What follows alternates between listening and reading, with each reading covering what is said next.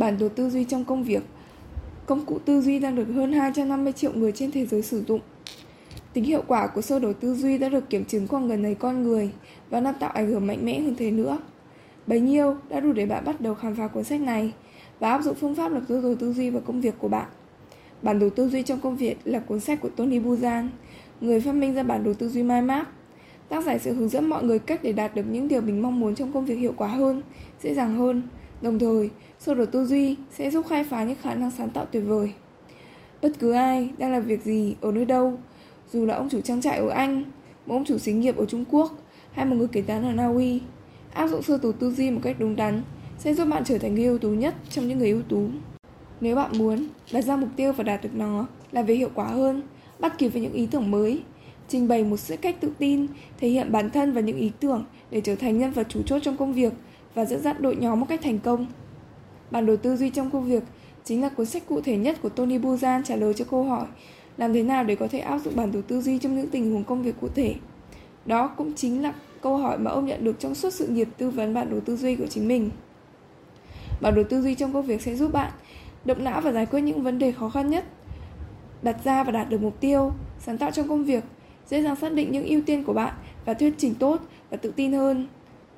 Nội dung cuốn sách sẽ được chia thành các phần như sau. Ngày nay nhiều người trong chúng ta tự hỏi mình sẽ làm việc thế nào nếu không có máy vi tính. Có ngạc nhiên về tốc độ xử lý và hoặc là các chức năng siêu việt mà máy tính có thể thực hiện. Trên thực tế, một tế bào não của chúng ta còn tinh vi hơn ở trên máy vi tính đó và chúng ta lại có đến cả một triệu tế bào. Hãy nghĩ tới khả năng mà chúng ta có thể làm được.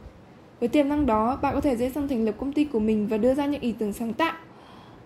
Bản đồ tư duy có thể giúp bạn thực hiện những ước mơ mà từ đến giờ bạn vẫn cho là viển vông. Bạn cần biết bản đồ tư duy là gì và bản đồ tư duy hoạt động thế nào. Xây dựng bản đồ tư duy đầu tiên của bạn dựa trên những kỹ năng chủ chốt. Lấy một tờ giấy và trải ngang để bản đồ tư duy có thể trải rộng trên các hướng. Vẽ ở giữa là hình tượng ý chính, đó là các kỹ năng của bạn, ngành nghề của bạn, chức danh của bạn. Sử dụng thêm màu sắc cho bức tranh thêm sinh động. Chọn màu vẽ và vẽ nhánh từ hình vẽ trung tâm. Viết một từ liên quan đến lĩnh vực thuộc kỹ năng của bạn sau đó, xem lại xem còn đặc tính nào chưa bao hàm trong các mục trên. Chỉ dùng một từ gợi ý để mô tả các nhánh, đảm bảo các nhánh đều liên kết đến trung tâm. Tiếp tục triển khai các ý nhỏ, sử dụng để phát triển chủ đề.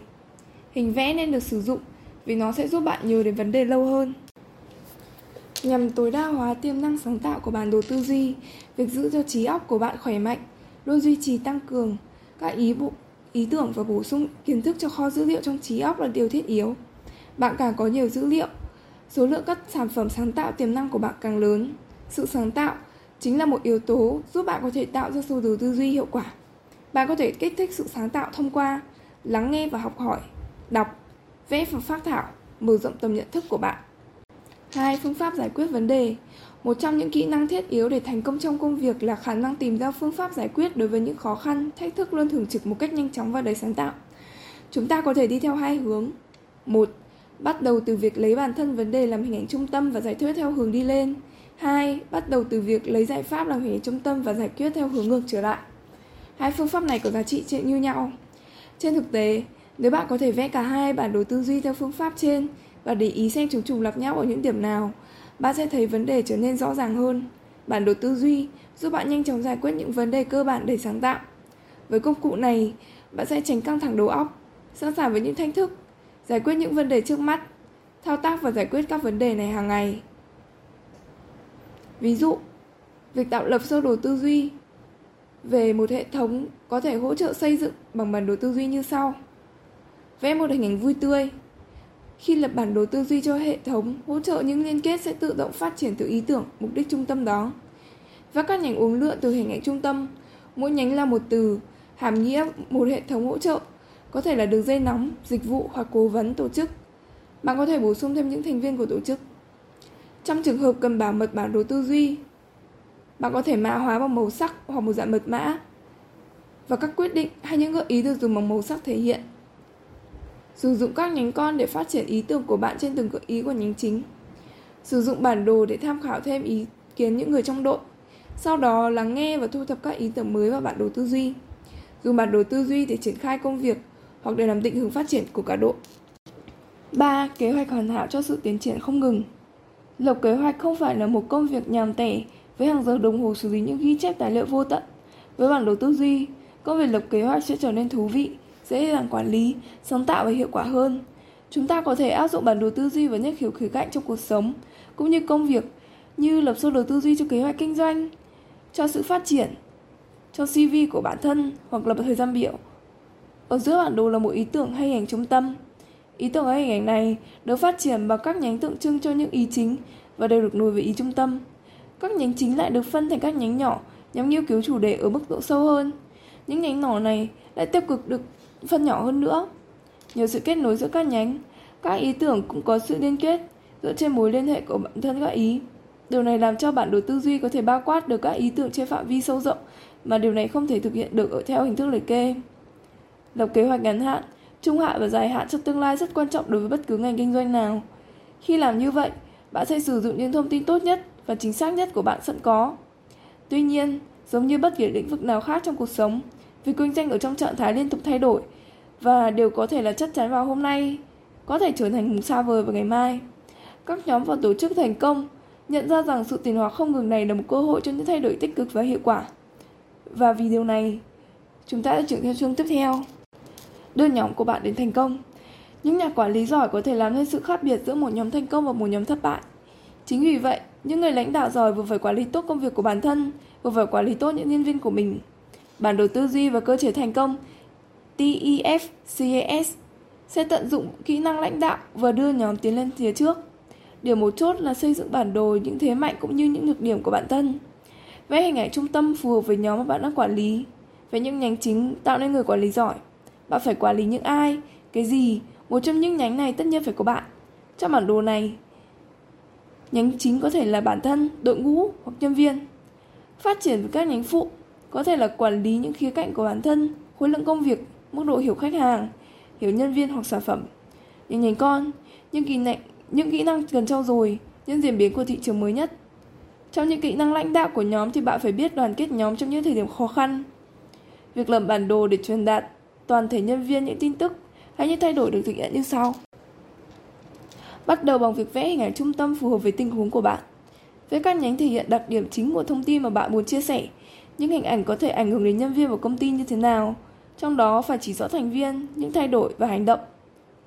Các nhánh con có thể là số nhân viên có thể bỏ đi, những hiệu ứng khi nhân viên bỏ việc, số nhân viên ở lại yếu kém. Ở nhánh này bạn cũng cần nêu ra các động lực để khuyến khích nhân viên.